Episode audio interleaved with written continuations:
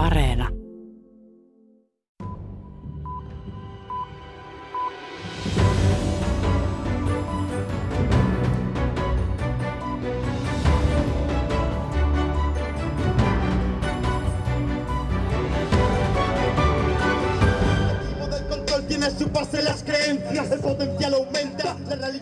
Barcelonan kaduilla nähtiin kuluneella viikolla isoja mellakoita. Kaduilla purkautui paitsi suuttumus suositun räppärin pidätyksestä, espanjalaisten nuorten yleisempi turhautuminen. Koronakriisi on vienyt tulevaisuuden näkymiä ja töitä. Yhteiskuntien sulkutoimet ympäri maailmaa ovat iskeneet aloihin, joilla työskentelee paljon nuoria ja naisia – Miten suuresta mullistuksesta työmarkkinoilla on kyse ja miten muutokset vaikuttavat sukupuolten tasa-arvoon? Tätä pohdimme maailmanpolitiikan arkipäivää ohjelmassa. Minä olen Sari Taussi. Tervetuloa kuuntelemaan. Mennään ensin Yhdysvaltoihin. Siellä talous on alkanut toipua koronan aiheuttamasta taantumasta, mutta toipuminen ei koske kaikkia tasapuolisesti – Työttömyystilastot ovat kääntäneet huomion huolestuttavaan trendiin. Pandemia on iskenyt nimenomaan naisvaltaisiin aloihin.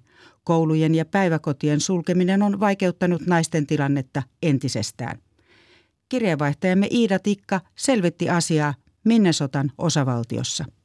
I think the key issue for understanding the what's going on at the moment is looking at how many women have lost jobs. Arjan Hegovish istuu keittiön pöytänsä ääressä ja esittelee tilastoja läppärinsä näytöltä. Hegovish on naisten asemaa tutkivan ajatushautomon Institute for Women's Policy Researchin tutkija. Hän on koonnut palkeilla ja pylpyröillä täytetyn raportin havainnollistamaan naisten työllisyystilannetta. Se ei Hegovishin mukaan näytä ollenkaan hyvältä. Naisten työllisyyslukemat laahaavat reilusti miesten jäljessä ja talouden toipuminen ei ole toistaiseksi hyödyttänyt naisia – Yhdysvalloissa koronan aiheuttamalla taantumalla on syystäkin epävirallinen liikanimi She Session. Firstly, it's the She Session to make clear that it's quite different from the way recessions were for the, at least for the last 40 or 50 years. Kutsumme tätä naisten taantumaksi, koska aiemmista taantumista poiketen naiset ovat menettäneet enemmän työpaikkoja. 50 vuoden ajan taantumat ovat iskeneet yleensä ensin miesvaltaisiin aloihin, jotka ovat herkkiä suhdannevaihteluille. Tämä oli erityisesti totta vuoden 2008 taantumassa, mutta korona on vienyt työt niiltä aloilta, joilla on suoraa kanssakäymistä, kuten naisvaltaiselta palvelusektorilta.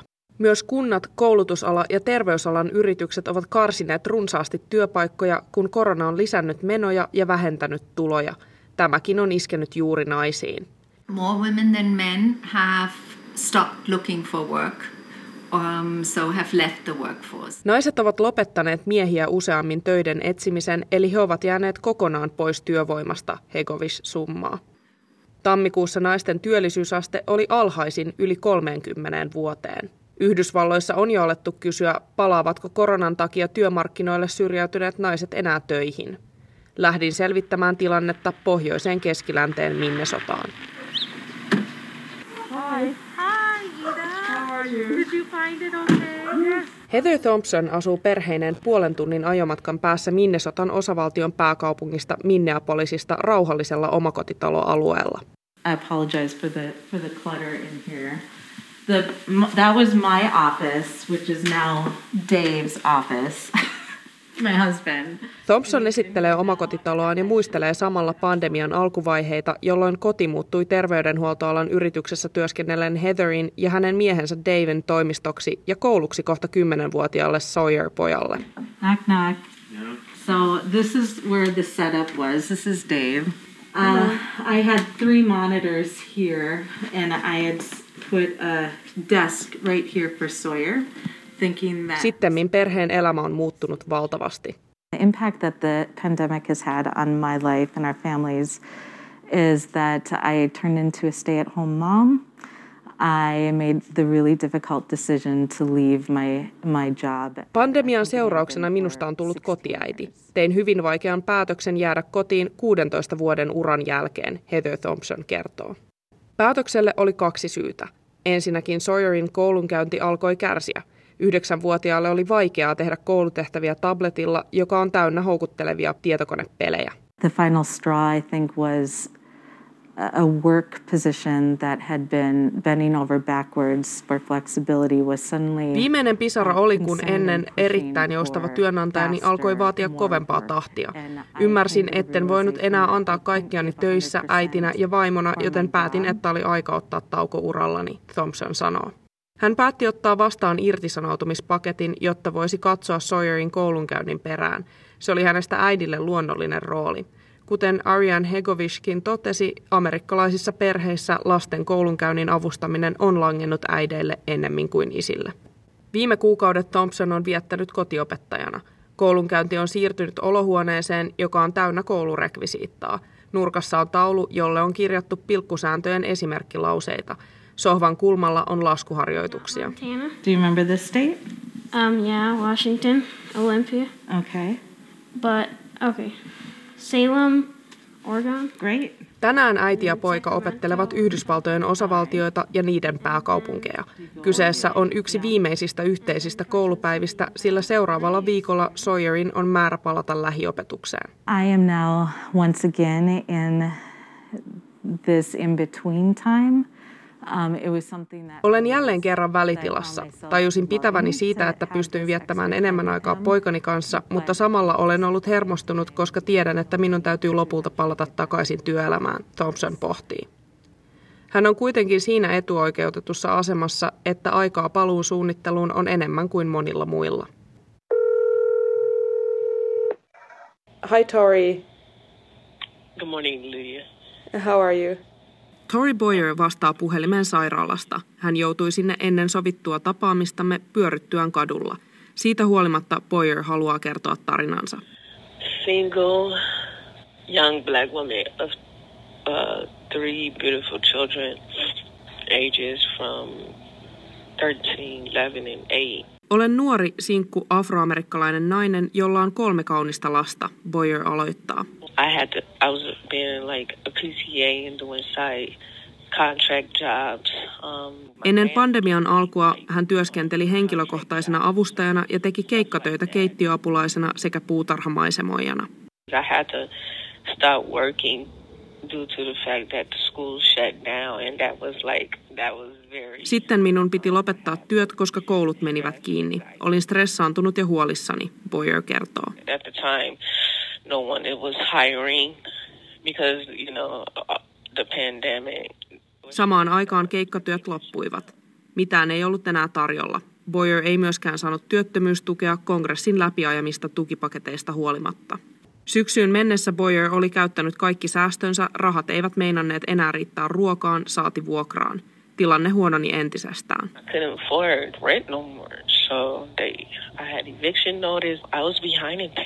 Marraskuun lopussa perhe joutui kodittomaksi. Viime kuukaudet Boyer ja hänen kolme lastaan ovat viettäneet kodittomien suojissa ja välillä jopa teltassa kadulla. Kun Boyer joutui sairaalaan, Minnesotassa oli 25 astetta pakkasta. Lapset ovat tällä hetkellä ystävän luona, ainakin siihen asti, että Tori pääsee pois sairaalasta. Äkkiseltään Tori Boyerin ja Heather Thompsonin tapaukset tuntuvat kovin erilaisilta. Boyer on köyhä yksinhuoltaja, Thompson tukevasti keskiluokkaa. Silti kumpikin nainen edustaa omalta osaltaan elävää esimerkkiä kaikesta siitä, mistä naisten työllisyystilannetta tutkiva Arian Hegovish puhuu. Boyerin kohtalo kertoo siitä, mitä käy, kun pienipalkkaiset naiset menettävät taantumassa työnsä. Heidän on hankala säästää puskuria pahan päivän varalle. Juuri vähemmistöihin kuuluvat naiset ovat yliedustettuina pienipalkkaisissa palvelusektorin töissä. Äitien köyhyys taas vetää myös lapsia köyhyyteen, kuten on käynyt Boyerin kolmelle kodittomaksi joutuneelle lapselle. Tilastoissa valkoisilla naisilla on ollut parempi tilanne, sillä heillä on todennäköisemmin ollut mahdollisuus etätöihin, mutta sekään ei ole suojannut äitejä kotikoulun tuomilta haasteelta.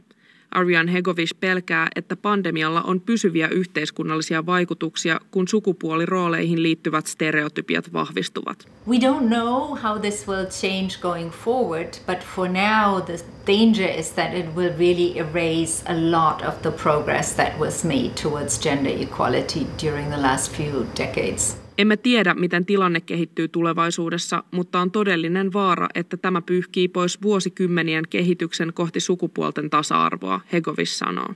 On the other hand, I'm also kind of hopeful that... Toisaalta olen toiveikas. Epätasa-arvo on niin räikeää ja naiset ovat niin vihaisia, että ehkä olemme saavuttaneet pisteen, jossa vihdoin vaaditaan tasa-arvon edistämistä, hän lisää. It may actually push changes. Presidentti Joe Biden haluaisi osoittaa 40 miljardia dollaria lastenhoitoon koronatukipaketissaan, josta neuvotellaan vielä kongressissa. On kova paine siihen, että valtio sijoittaa lastenhoitoon ja se voi samalla tuoda naisille mahdollisuuksia yrittäjyyteen lastenhoidon parissa, Hegovish arvioi. Siihen suuntaan sekä Heather Thompson että Tori Boyer ovat menossa. Once again, once I get myself together and have housing somewhere stable, I'm gonna start kun saan asiani järjestykseen ja löydän asunnon, aion aloittaa oman yritykseni ja etsiä asiakkaita, jotka tarvitsevat terveyshoitoja, Boyer kertoo. Ensimmäinen askel, väliaikainen asunto, on ehkä jo löytynyt. Vanha ystävä haluaa majoittaa Boyerin lapsineen luokseen, kunnes tämä pääsee jaloilleen. Heather Thompson on siirtymässä yksinyrittäjä konsultiksi ja toivoo, että uusi ura antaisi enemmän joustomahdollisuuksia perheelämään. COVID was the perfect storm. It gave me the confidence to um, step out into a territory that I that's been forming in the back of my head, and that's contract work, freelance, doing the same thing that I did. Koronan myllätessä sain itsevarmuutta kokeilla jotain uutta, mitä olen jo pitkään pohtinut, Thompson summaa. Toimittaja Yhdysvalloissa oli Iida Tikka. Myös Suomessa tutkitaan koronapandemian vaikutuksia terveyteen, työllisyyteen ja tasa-arvoon muun muassa THLn, tilastokeskuksen ja Tampereen yliopiston yhteishankkeessa. Yksi mukana olevista on tilastokeskuksen erikoistutkija Hanna Sutela. Hän selvittää kriisin vaikutuksia nimenomaan työllisyyteen.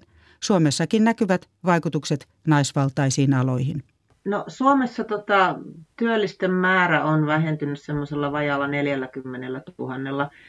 Äh, itse asiassa siis se tuntuu totta kai paljolta ja jokaisen kohdalla, joka on menettänyt työnsä, niin se on iso asia, mutta tämä on toistaiseksi vielä aika pientä kuitenkin verrattuna siihen, mitä 1990-luvun lamassa koettiin, taikka jopa 2008 finanssikriisin jälkeen.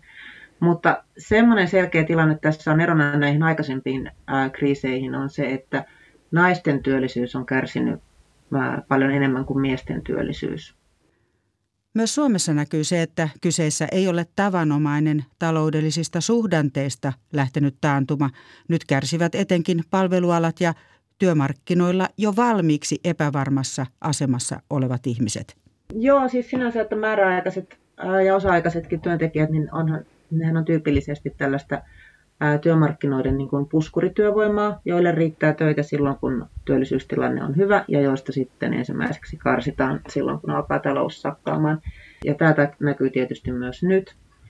Ja tämä on tietysti lähtökohtaisesti myös sikäli ää, hankala aina, että jos on tämmöinen pätkittäinen työura takana, niin, tota, ää, niin se ansiosidonnainen työttömyysturva jää sitten myöskin heikommaksi kuin niin sanotusta normaalityösuhteista ää, irtisanotuille.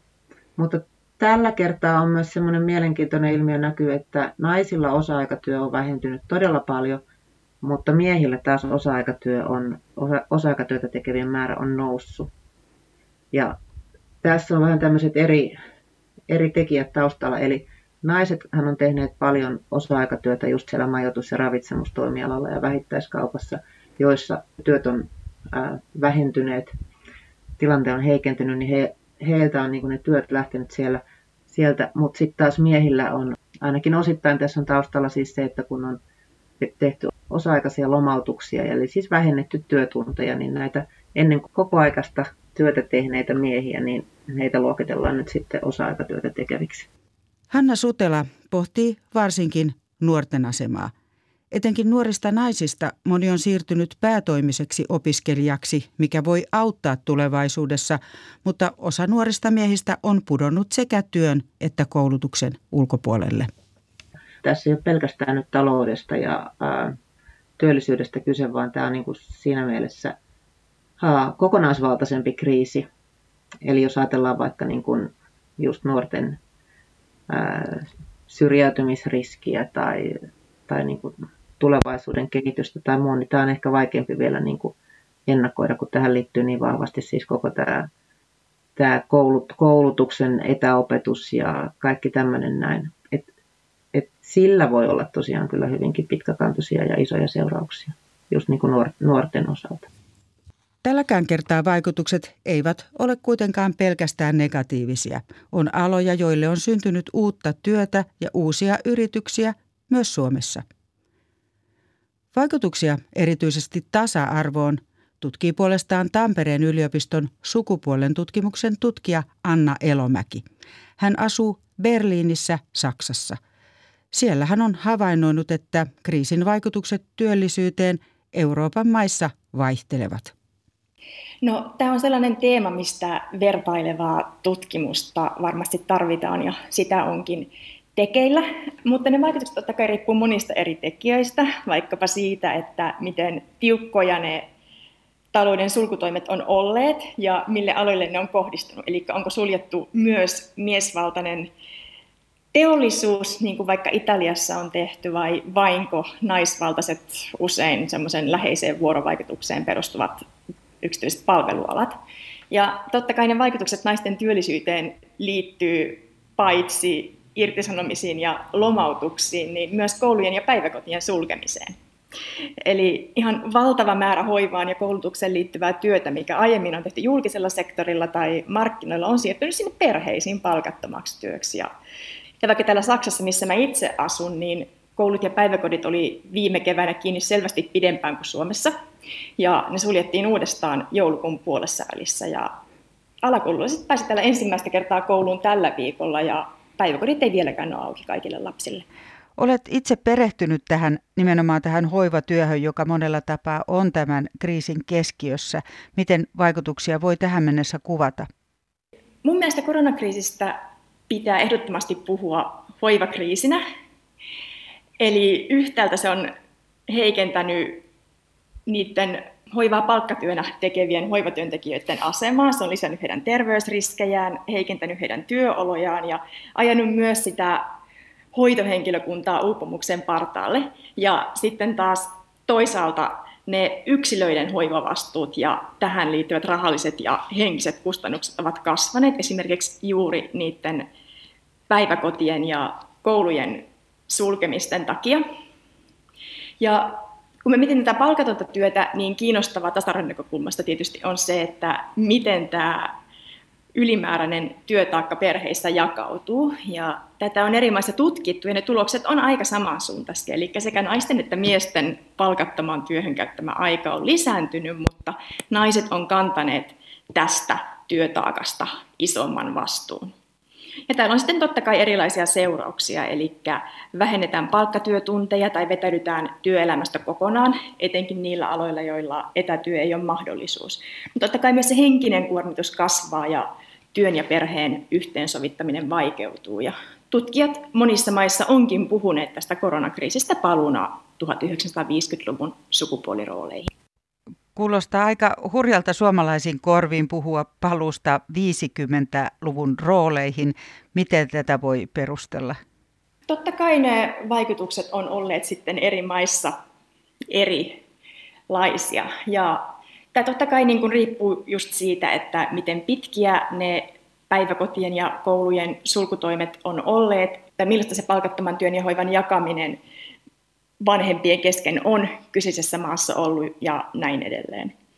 Mutta yleensäkin tästä palkattomasta työstä ja sen jakamisesta on koronan yhteydessä ihan äärimmäisen tärkeää puhua. Eli tämä on sellainen aihe, joka ei usein kauheasti julkisuudessa näy, eikä sitä välttämättä päätöksenteossa huomioida ollenkaan. Että ajatellaan helposti, että kyllä se kotikoulu ja se päiväkoti-ikäisen hoitaminen menee siinä etätyön ohessa, mutta ei se mene.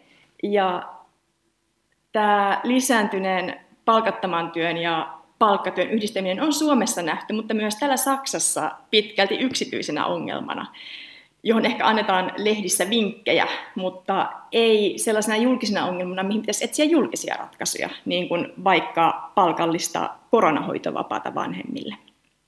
Jos etätyö nyt jää osittain pysyväksi, niin pitäisikö miettiä sen vaikutuksia työelämään enemmän ja näyttääkö siltä, että näin jo tehtäisiin?